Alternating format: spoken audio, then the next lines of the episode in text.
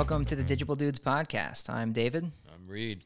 And on this podcast, we cover tough topics, points of friction, what's trending, you know, not a product push or any of that stuff. In today's episode, we're talking about SEO in the apartment industry. So you want to talk about tough topics and points of friction.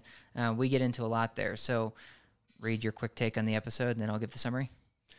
Yeah, I, I think it's one of the harder topics. A lot of people are trying to figure out how to defend SEO and kind of sell it through and then ultimately measure it. Uh, and so it's, going to be a fun one. I think, um, you know, we'll cover a lot of ground here and hopefully spark some, some good dialogue and takeaways.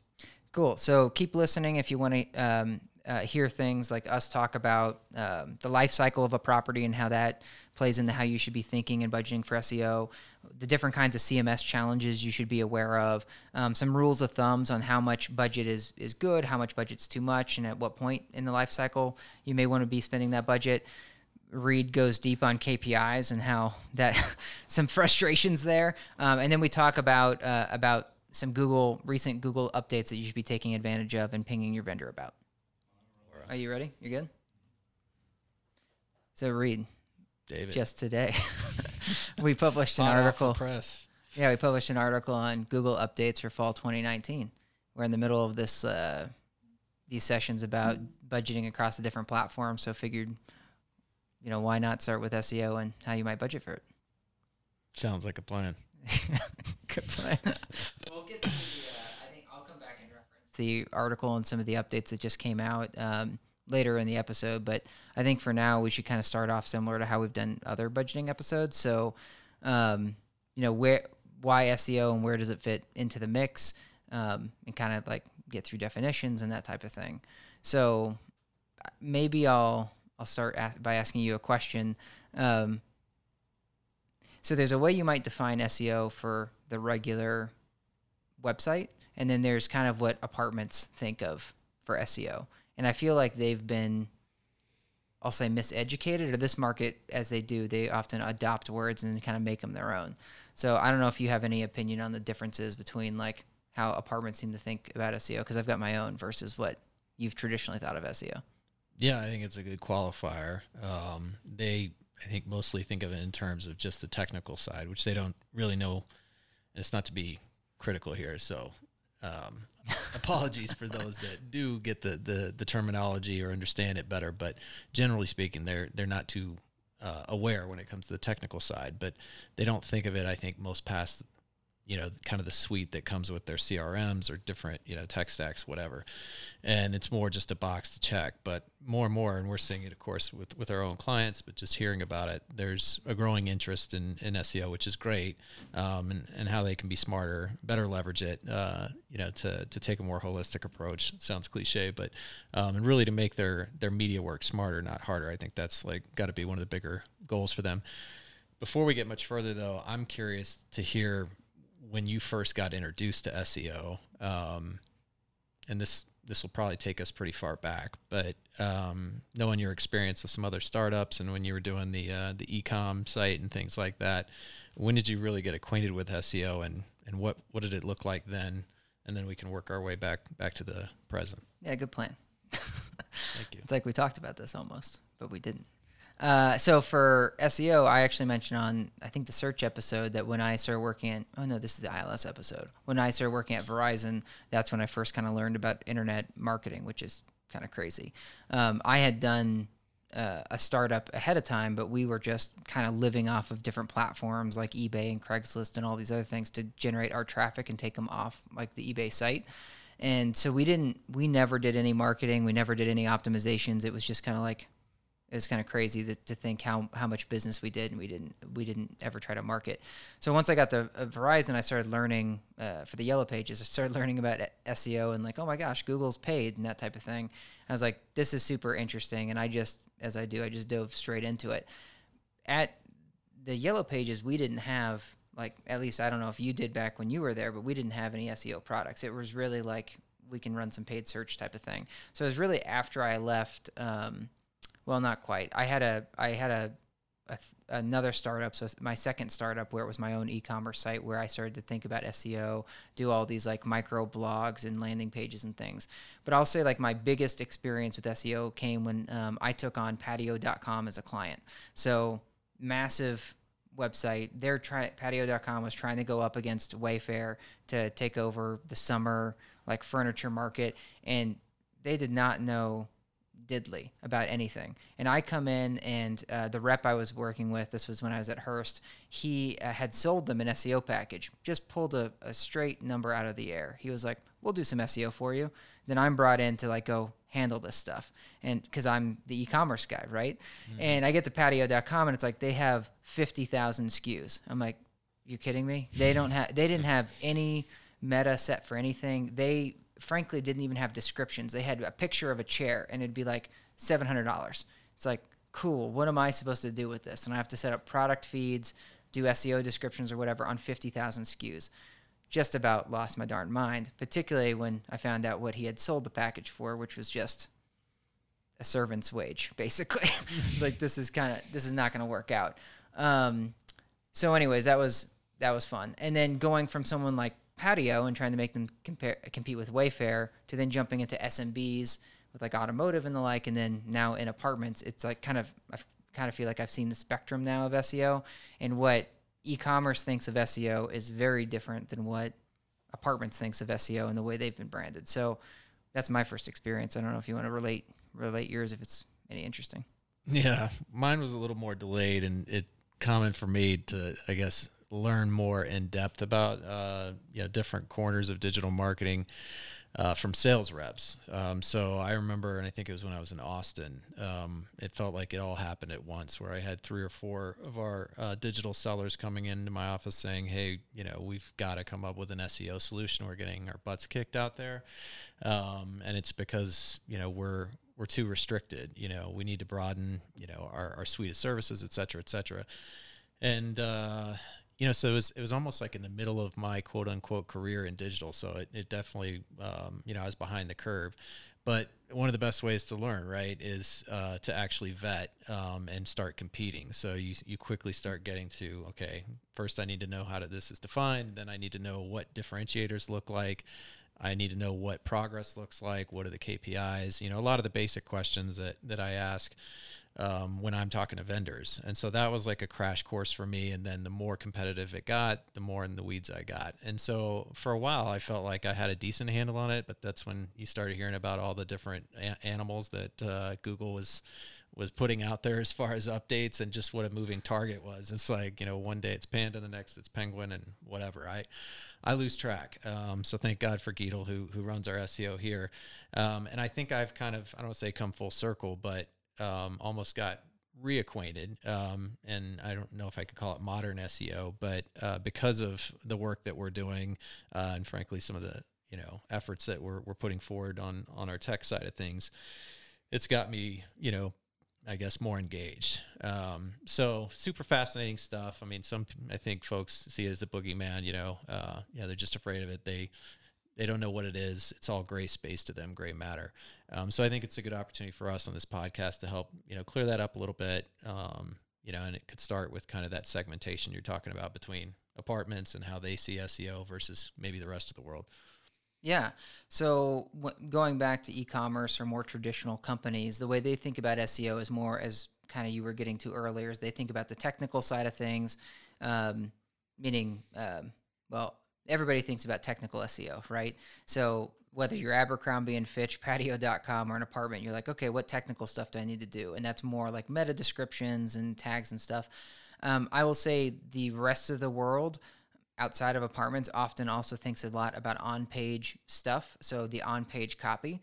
Apartments tends to veer away from that for some reason. They just think about technical. They're like, oh, our branding company wrote this on page stuff so that is what it is. It, they don't think about like what keyword should we be optimizing for there. And it's different than it used to be. So I don't know if, if apartments is scared of that, but it used to be like, let me keyword stuff, this stuff on page. Um, and so it sounds very boring about one bedrooms or whatnot. And Google's algorithms have gotten better and you don't have to be boring. You can still have the flowery branding language, but still do some keyword research and match your on page content to make your technical also match it. And then anything you do offsite. Um, so that's where it starts to diverge from the rest of the world.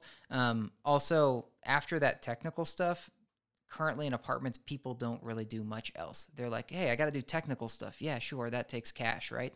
Um, but they don't think about offsite SEO as much. Um, a lot of the offsite stuff in apartments tends to be thought of as like um, citations or listing services, directory listings, those types of things. But a lot of times folks don't bucket that into SEO and they don't think about the correlation between your your listings and citations against your your website SEO.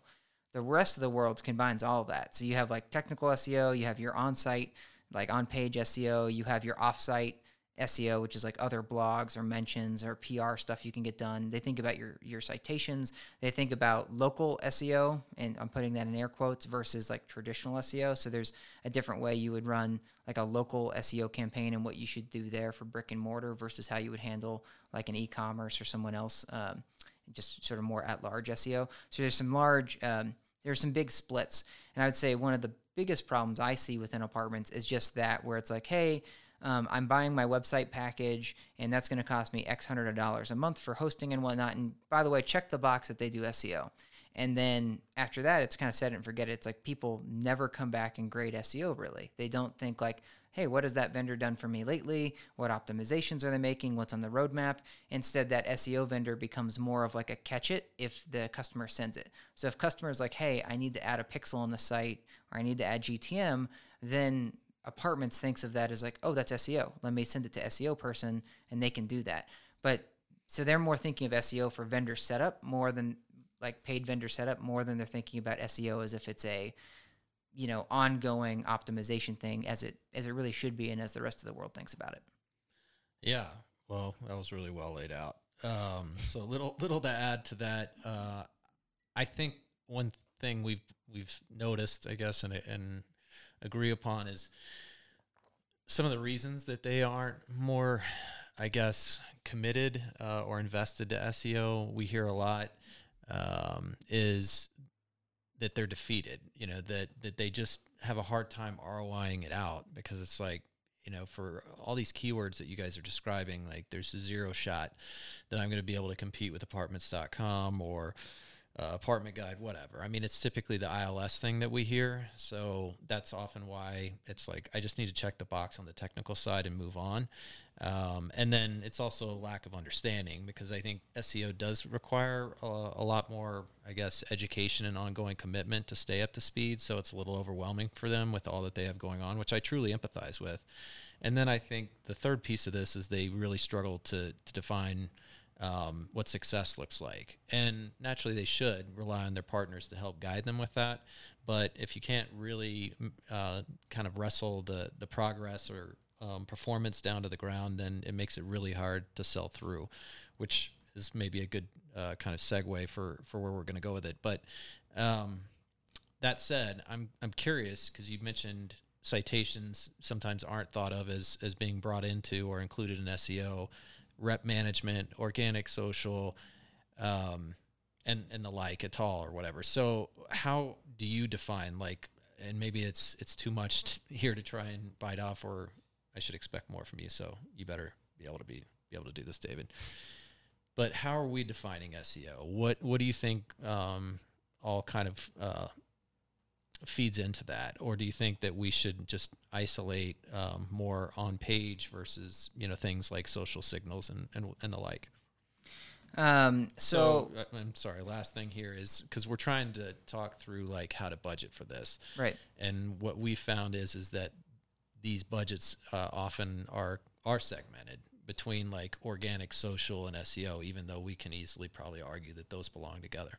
Yeah, so there's a the way I would do it if I was a marketer in this industry and I had the typical packages that people get is I'd have a couple things. I would be I would try to understand what came with my vendor. So if they're like, "Hey, we'll do SEO for you," and you don't have like a bulleted list of like what that all includes besides placing a pixel, um, I would just assume that they're not going to do anything unless you ask them to. So we've seen a lot of success from people if we run an SEO audit to then for them to fire that off to their website vendor and be like, go do these things. And if you give them a task list, the vendor will then do it, but they just won't do anything proactively. So if I was a vendor or if I was a marketer in apartments today and I was gonna, it was like bundled in air quotes with my web with my website package, I would probably just sign up for some sort of technical SEO tool like SEMrush or WooRank or in, any of these these tools that are pretty inexpensive. See what it flags as like stuff that you need to do, like fix meta or fix whatever, and then I would just send that to my web vendor and kind of be annoying about it. And I would check in with them every every now and then. This almost gets to our episode about how to vet your SEO vendor, but in that case, it's like you're probably dealing with like a two hundred dollar package a month or three hundred dollar package a month SEO thing. So you you don't. Uh, I just wouldn't expect the world from current vendors. Um, if I was planning to budget for SEO moving forward, I would consider doing what you were talking about, like looking possibly out of category or maybe just getting more um, deliberate with my vetting of, of, of, vendors within the industry. So, an example here would be um, well, let me think about this. I guess if I would consider the life cycle of a property, so I'm jumping ahead a little bit. But if if you are a third party management company, you only deal with luxury new builds build properties, you're probably only going to hold on to that asset for 18 months or 24 months max before you flip it.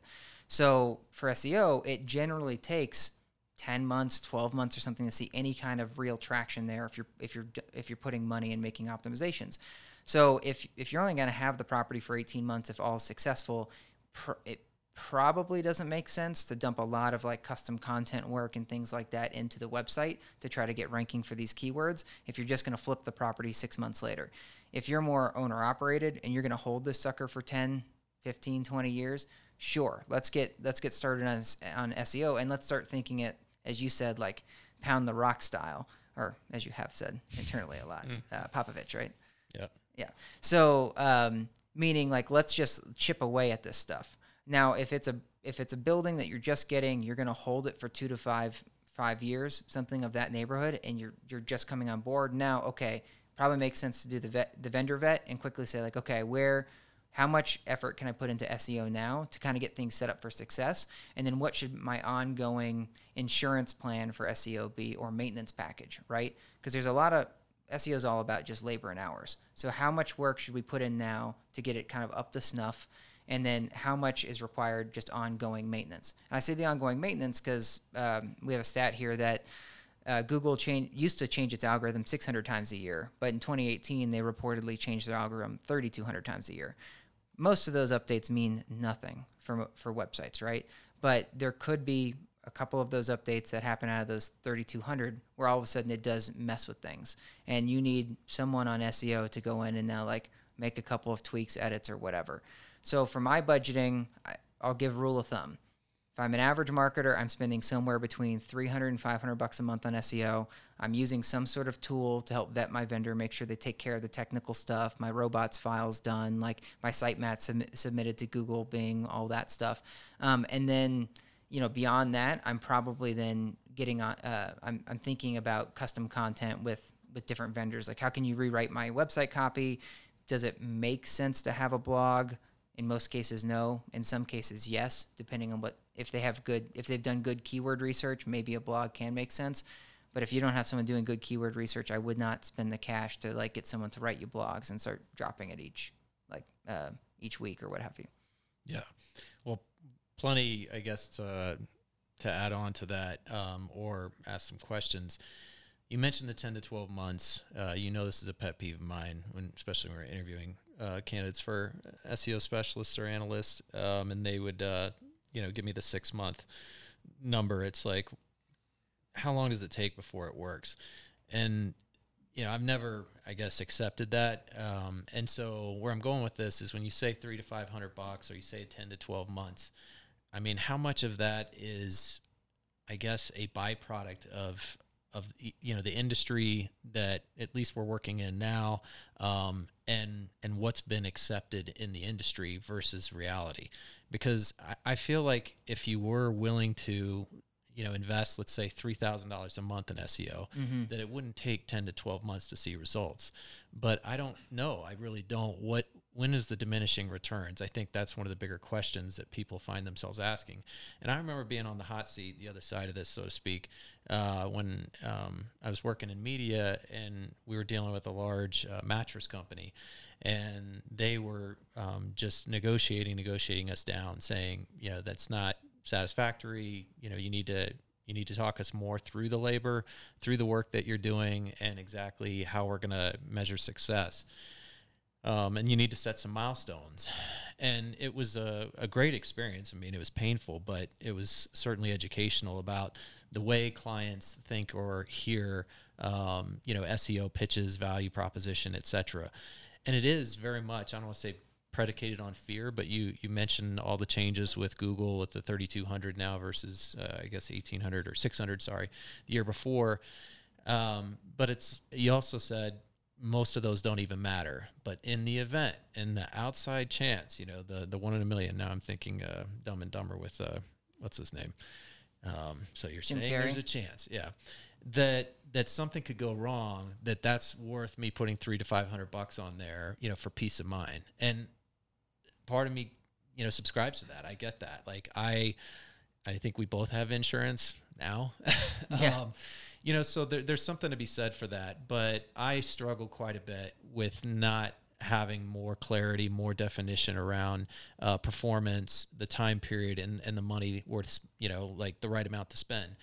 And so I wonder, and I'll ask this directly. I, I think I was saving it for a little bit later for you, but um, if you had uh, a stable or not a stable property, but you use the example of one that's going to be offloaded in 18 months versus one that's around for 10 years, and you had the option of spending, you know, 1500 to 2000 bucks uh, on SEO versus a more lead gen based, or let's say SEO or or mobile, like just a, a more classic, I guess, paid advertising channel.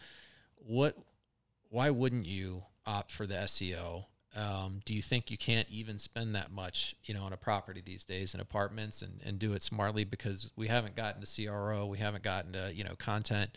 Um, those things do take more labor, more time, more effort, and I think cost more money, but they also can end up giving you a far better ROI, both short and long term, than some of these other uh, channels that they're more comfortable and accustomed to spending on.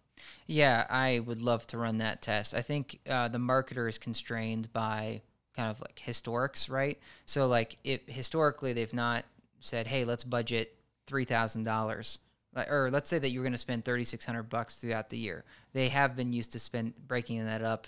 300 bucks a month 3600 bucks they've not been accustomed to saying like let's drop 3600 bucks in month one right and in particular because well, there's a couple things. Like if you're a brand new website off the bat, Google will find you before too long, but it still takes time, right? Like Google prioritizes news sources and it's scraping up, you know, news sources every every hour or so and saying like, here's the top news from this. But they're kind of deprioritizing more like standard brick and mortar websites like apartments. They're not scraping those every hour to quickly say like, here's you know, hey, guess what? We found this new keyword that this thing should rank for. So you're kind of limited by by one like ownership and, and budgeters are not used to like saying let's drop a, a buttload of cash at the beginning. Two like google's not going after these sites and trying to find them every hour or whatever to, to then like do the do the updates. And so it just takes time uh, then eventually for google to start trusting the site and start ranking it anyways for these keywords. Plus it is kind of to your point but you're not, not didn't quite go there yet but it is so hard to rank against like apartments.com they have a million 1 million pages, right, that they're ranking for all underneath one domain. You're a site with seven pages. Like, how are you going to compete, right? You got to get, you got to really pick your battles. Like, you're not going to want to go for the one bedroom, one bath, 1300 bucks a month kind of keyword, right? You're going to want to get way more specific with it. So that's why, like, in this industry, with you, when you talk about KPIs and what success looks like, it's harder to judge based on hey, what is my average rank for different keywords on Google, right? And what is my what is my overall organic web traffic like? Because as we've talked about in other episodes, like organic traffic gets a lot of the credit that the ILS, paid search, paid social generate. Because people find your ad, then they Google you, then they come in from your branded your branded name, which could be organic or paid. So it's like if you flip off all your paid channels, you're going to see your SEO rank just drop, uh, be crushed. And um, so back to the KPIs in this industry, I think where people have more opportunity is to treat it as you kind of went after is like more of the conversion side of things. So just to repeat, if you're really good at like sticking on your your SEO vendor and you're giving them tasks like go do this, go do this, go do that, they'll get it done, but you have to hound them. So realistically, can marketers really focus on like beating up the 50 different, you know, SEO website vendors they have across their portfolio? Probably not, because it's like, isn't that your job to monitor and be proactive? It is, but it's just not reality. So next up is like, well, can I take my SEO budget and start using it more to optimize the user experience of the website? So you'll have some limitations by the different CMS you're stuck on, but things like, hey, the phone number is not in the top right hand side of the page makes it really hard to place a phone call if they have to click contact first, right? If they have to hunt for it. So there's certain I'll say conversion mechanisms that I would put more try to use that budget for and put more focus on that than I'd be putting focus on hey, are we ranking for this keyword? Go ahead and write me another blog article, um, that type of thing. Yeah, I couldn't agree more. Um, I think that right there, you just highlighted, is the big disconnect. I mentioned, I guess, phrased it more as an excuse for them about you know the rank, uh, the ranking issue, and that you know they just get defeated by it. Therefore they struggle to see the value and don't want to try and pitch this through to operators. But they're missing the point um, from my perspective and it is all about conversions. It's about the quality of the traffic um, and the conversion rate. You know that's where you should really be you know focused on with your seo budget. And not that we don't include that as kpis because i think on some level it should serve as an indicator of progress if you're ranking number 82 on on the SERP results, and then after six months you're at 47. We all know that that doesn't really matter a whole lot, uh, you know, being on the sixth page versus the fourth page. But at least there's some demonstration again that um, you're improving your overall kind of brand presence uh, and affinity, etc. But at the end of the day, it should be what is this doing for my paid media channels? How is my conversion rate um, improving um, or not? um, and to what degree that really helps you start to back into a budget. So, you know, we, as we often do, uh, I mean, it doesn't matter to me when we got to this, but I think now's a good point for us to say, okay, what's the steps? Like, what's the process um, for us to come up or arrive at an SEO budget? And typically we we quickly get into lease up versus stabilized. You mentioned um, you know a property that somebody's going to hold on to longer than one that they're going to offload. So feel free to go with it, whatever track you want, but I, I'm curious to know like how you begin the process of formulating a budget for a property, an SEO budget for a property. Yeah, so now becoming more just taking more of the friction angle. I I have not seen a vendor inside of apartments that I am thrilled with the way they do SEO. There's certain there's certain products where we might go up against uh, vendors for different things where I'm like they're you know that they're probably doing a bang up job for X, Y, or Z, but SEO is not one of them. I I have not seen a really smartly organized like vendor that's dedicated in this market. So if you if folks can get out of their SEO package, I very much would. And then I would I would start vetting folks to say like, okay, let me look out a category and see, you know, what someone would do for me. I would put major rails on that though. So if you go out a category and you ask someone I'm trying to think of a, a vendor example. Um, like White Shark or something like that, I they're gonna come back. Or if you use a boutique SEO agency in the market, they're gonna they're gonna come back with a price tag that has a comma in it, like on a monthly basis. They're gonna be like, hey, you need four blogs because they're gonna do keyword research and then they're gonna like look at your your site and how lacking it is on some of these technical elements, and they're gonna focus on all this content generation. So content's really expensive to make, and so they're gonna be like, hey, a thousand bucks a month or two thousand bucks a month, and you're gonna feel well, you're just not going to like that situation because that's obviously not something that's doable. And as we talked about, like if your whole marketing budget's two grand, you're not going to spend a thousand bucks a month on SEO. The value's not there. So I would put rails on it. I'd go to like vendors out of category or whatever and say, hey, here's what I'm looking for. I'm looking for you to quickly clean up my technical stuff. It's going to be super limited on what you can do on the site by my CMS. So you'll be able to do some meta descriptions, depending on my CMS, you might be able to do some stuff with with images. Um, but really, I want you to fix some of the technical stuff. That's kind of a one time cleanup. Cool. Next up is like let's make sure the site's fast because most of the websites in this in this um, industry are pretty damn slow. So it's like if I can speed up the website time, it's going to improve all my channels, not just SEO. So that's optimizing images, swapping those out, maybe killing the carousel or the video that pops up. Like I know people love those videos, but when the site takes five, six, or 18 seconds, as we've seen the load, it loses all value. It actually hurts you. It just hurts you. Um, next, I would do is I would say, like, you can save your time on comp- competitive research. So, most SEO agencies will end up charging you to, to do comp research. not worth it here because you're going to be paying like 100 or 150 bucks an hour to just find out like hey they don't rank very well for anything guess what ranks well apartments.com well you knew that answer already so did you was it worth it? Like instead sort of avoid and, and save your cash there. Um, and then i would finally move on to more of my hyper local focus. So i'd say like hey google my business is a, a my damn phone of course. It's been doing that more. Um, For the record, that was David. yeah. Uh, Google My Business is a super powerful tool in this industry for your maps listing, for you know finding hours of operation, all that stuff. So I would say like, how much will you do for me there? Will you handle my weekly Google posts that need to happen? Are you going to manage my product listings that now are the, the the products that that they now allow you to post in Google uh, Google My Business, things like that. And then I would when they come back with you with a budget like this is not what we've normally done, it's going to be eight hundred dollars. I'd say no, it's going to be $500 or $400. I try to pull them back on it.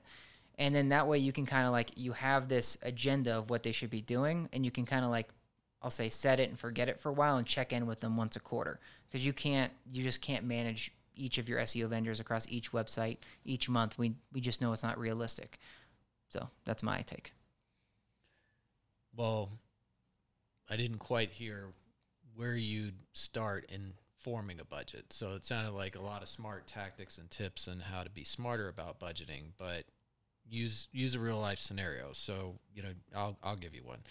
So you have a, a lease up, they're 35% occupied and uh, they they are intending it's it's uh, owner group that that typically holds on to properties for 7 to 10 years.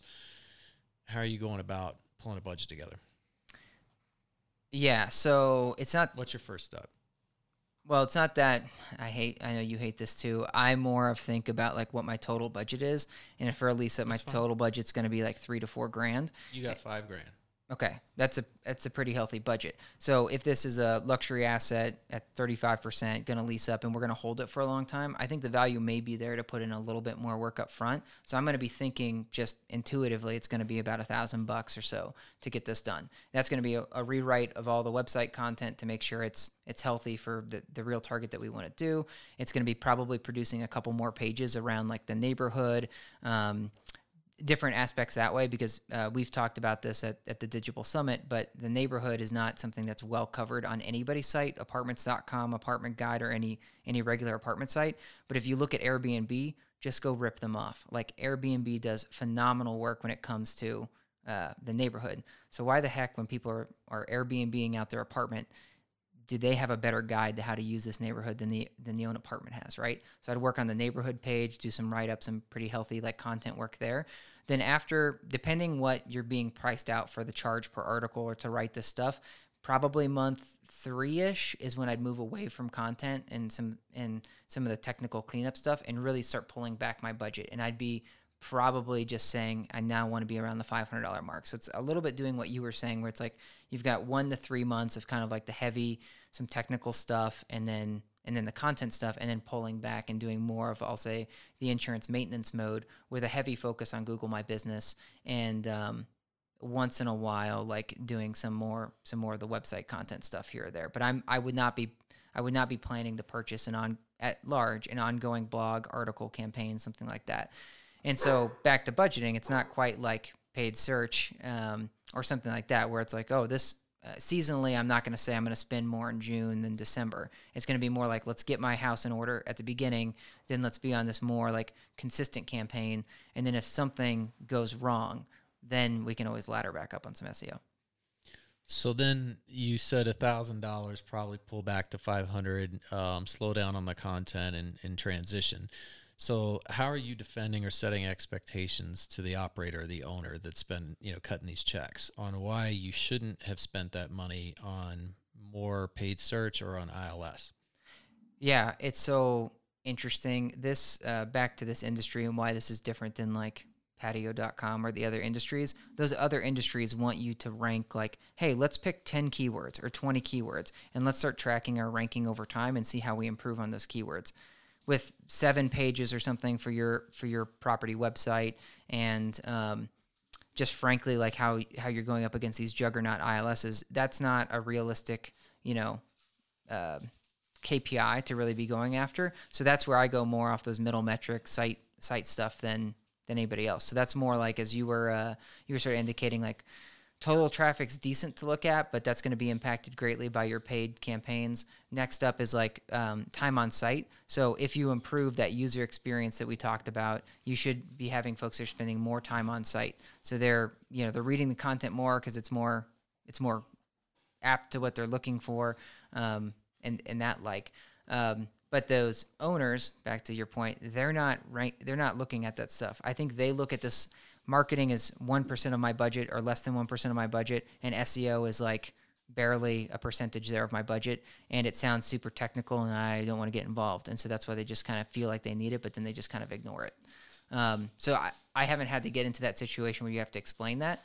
Where I do think there's value from other vendors that are providing SEO services is more about um, look, uh, trying to show like try to mix in how much technical stuff that's happening that nobody can see the work of, like meta descriptions, alt tags, that type of thing, and then the stuff that they can see, like we- website rewrite copy or um, Google My Business photo updates or Google My Business posts and things of that nature. And we should say we have a we're in the office and we have a dog here, and uh, we were just talking about how we should get CBD uh, oil for for all pets in our office. Yeah, it doesn't work for every every dog, but uh, well, we'll find out maybe with Yeah. Kona in the next few weeks. yeah, totally. She's almost more a mascot than just our dog. So Yeah. um, she's got incredible personality. So how would you uh, to flip it back on you? How would you think about it? I know you've been taking my about like budgeting quickly, like KPIs and success, because I don't mean to like.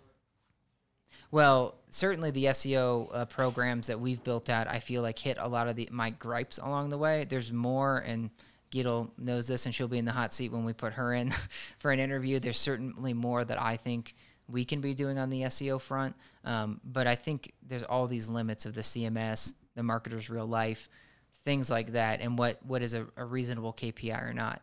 So just wondering if you would you know, what you're going to push back on from, or what you would do different than what I just went through. Well, I think we have to be able to answer that, and it's not an easy um, explanation on why somebody should make those investments uh, on on SEO without, I guess, harder data, something easier to quantify success, and it is a box that most want to check. So we know that there's, I don't know, um, a relatively uh, easy path to, to get some buy-in, but to get them spending $1,000 or 1,500 or $2,000 should require a, a better explanation, a more data-driven one. I think that takes us where I want to go with it, frankly, as a company, but also would love to see the industry spend more time, and you've hit it several times on conversions, conversion rate, um, and traffic quality. So I, I would want to be able to put those expectations out there, uh, and not in like a you know comfortable six month. It's like we say this all the time when it comes to uh, retargeting or mobile or social. It's like you need to look at you know the overall lift that you're going to get from this campaign by adding this. There's a multiplier effect that you get out of this. And it seems to me, whether it's more of a, pri- focus on content or whether it's more technical, that we should still be using that same approach where it's like we see typically a 20 or 30% improvement on overall conversions and your conversion rate.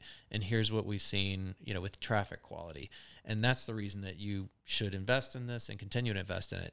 I think one of the more interesting perspectives, and frankly, I, I don't want to say I, I, well, I'll, I'll admit I was highly skeptical, and I, I still don't know if it, it would play uh, play out the way one of our, our clients thinks, but his master plan is actually to spend more on SEO over time, not less. And I like uh, at least um, his thought process here. By ripping budget from other platforms. Right. So maybe I don't fully understand it, but it would seem to make sense. The longer that you have a property, the more that you would want to make that transition where it's like back to working smarter, not harder. Um, you have developed more equity and you're improving not just your on-site conversions, but you're even seeing better close ratios on-site, uh, meaning you know the leasing leasing agent is because the quality just keeps improving. So instead of you know this kind of wider approach that a lot of us take in ILS and with PPC, that you get way more dialed in as you keep talking about some of those longer tail, more brand focused searches, and you are continuing to build the long term ROI of the property instead of just playing the short game, which I, I empathize because I know that's real world for many of them. But the circumstances we just talked about, like you said, seven to 10 years, Right. why not?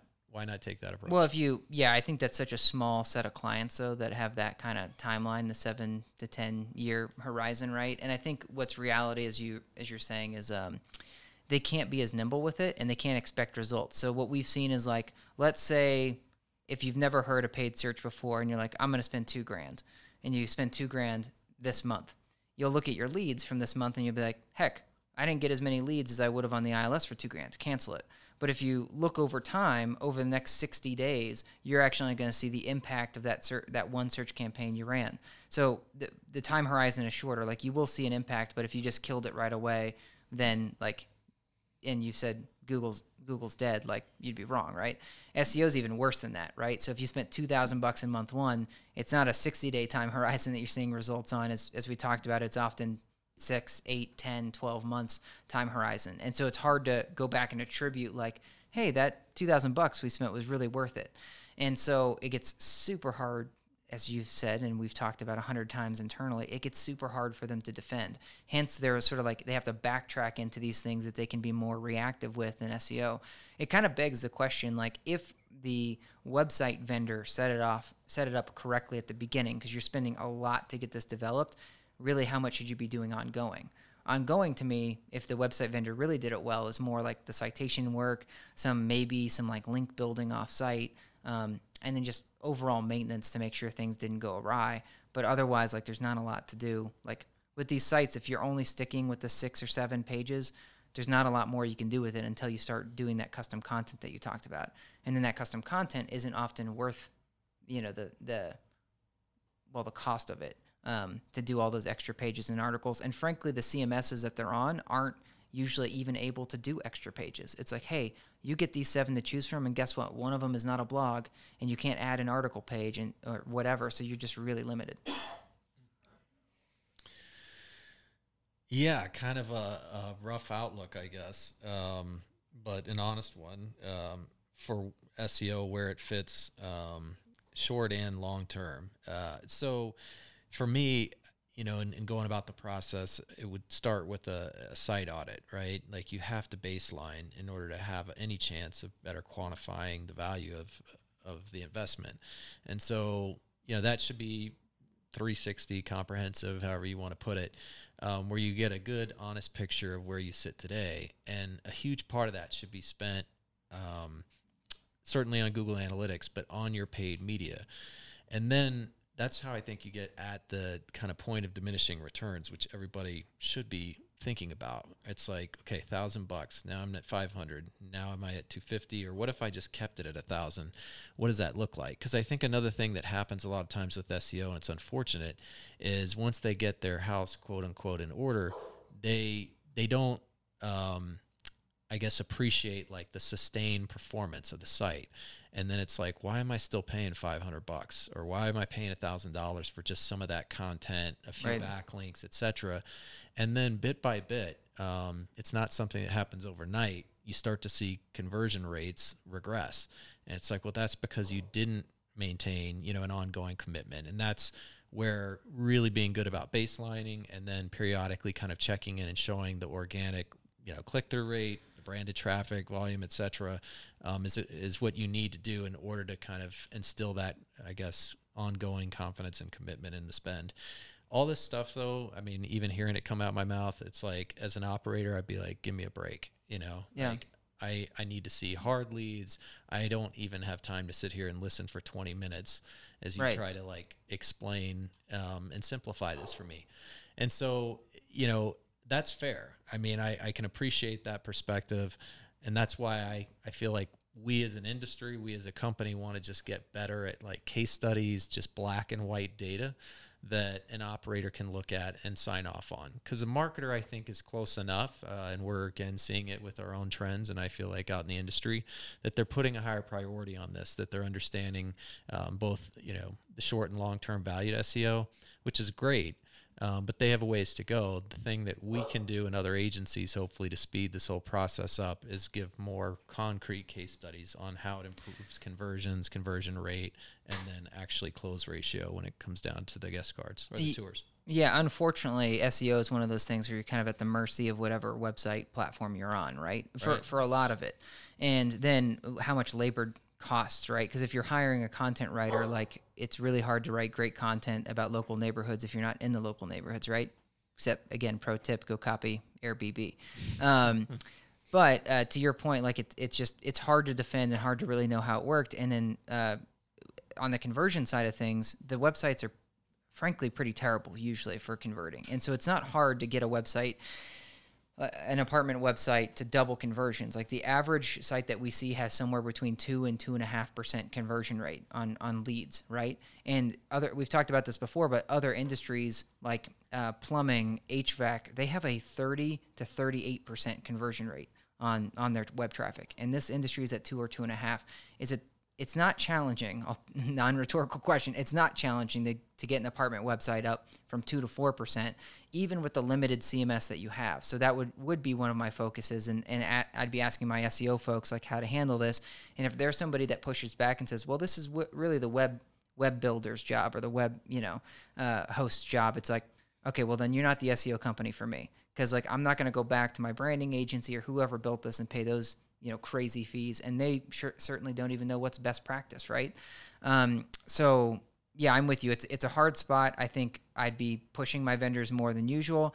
I would not let them get totally off the hook like you're saying. It's like they this is going to be kind of like a a fight that everybody needs to put up together is to start pushing their vendors to say like make this more make it so that SEO is more valuable to me so I'm not just paying kind of this like 200 300 500 dollar SEO charge and you're not really doing anything and when I ask you to defend it you can't really defend it you're just like throwing buzzwords at me and like oh totally this took a lot of time um so yeah, I don't mean to go on a soapbox. We have plenty of uh, plenty of thoughts about how how it should be done, but I still think there's ways you can work around it. It kind of as we talked about, and so I'll go quick through quick tips and a couple little summary items, and then I'm sure you'll you'll fire back with a couple. But just to kind of like repeat, like I would start with my on-site stuff, make sure that's that's up to snuff on like that the the keywords are best written for on page. That's something the owner can see and you can defend it.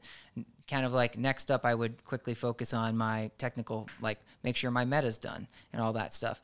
Then I'd be doing a lot of citation work, like Google My Business. I'd be, put extreme focus there. I'd do the new product um, listings. I do the uh, I do um, Google Posts and that type of thing. And then from there, I'd kind of be in monitoring area. So just as you were talking about, I do a quick technical audit with like SEMrush, WooRank, Moz, something like that, HubSpot. Like if you look at any of those, every time we've tested apartment sites, most of them fall like out of the gate fall somewhere between 30 and 50 on a score to 100.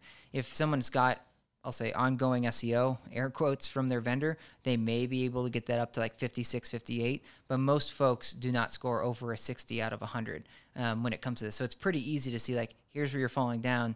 We got a lot of area that we can improve on the technical side.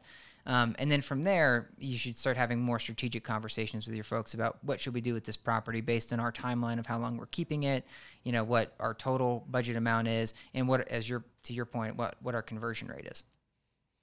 Where does review, uh, I'll say procurement, fall into this conversation? Um, we we know, I think just about everybody does, that the number of reviews, really more than probably the, the rating itself, is a big part of, of the game.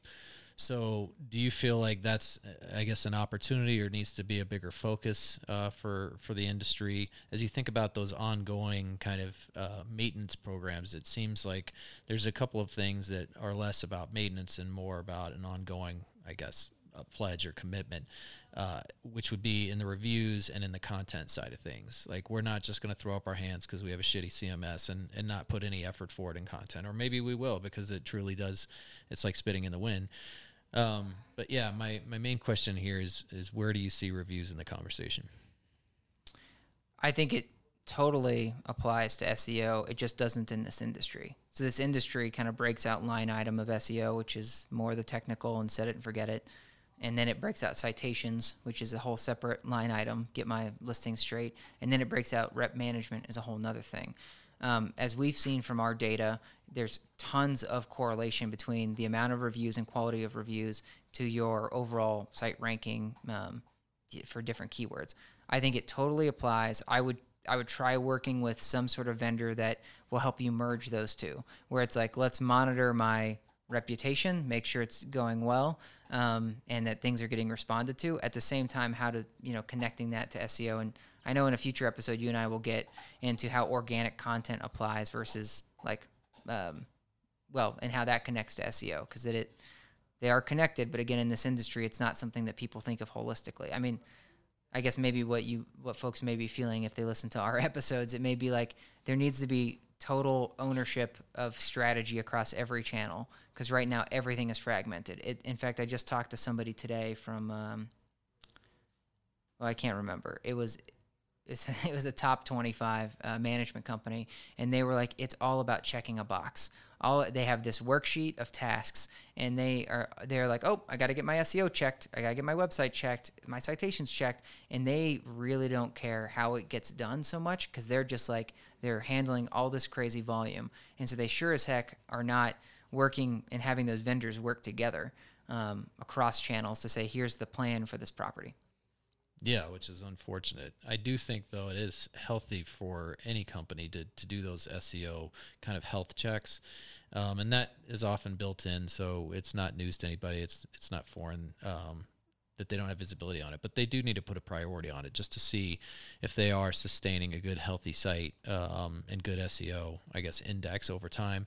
Uh, but back to the reviews, I think another thing that's important with reviews is the recency. So, almost with that example that I, I threw at you at the beginning, you know, 35% occupied, it's a lease up. Um, they're planning on keeping it.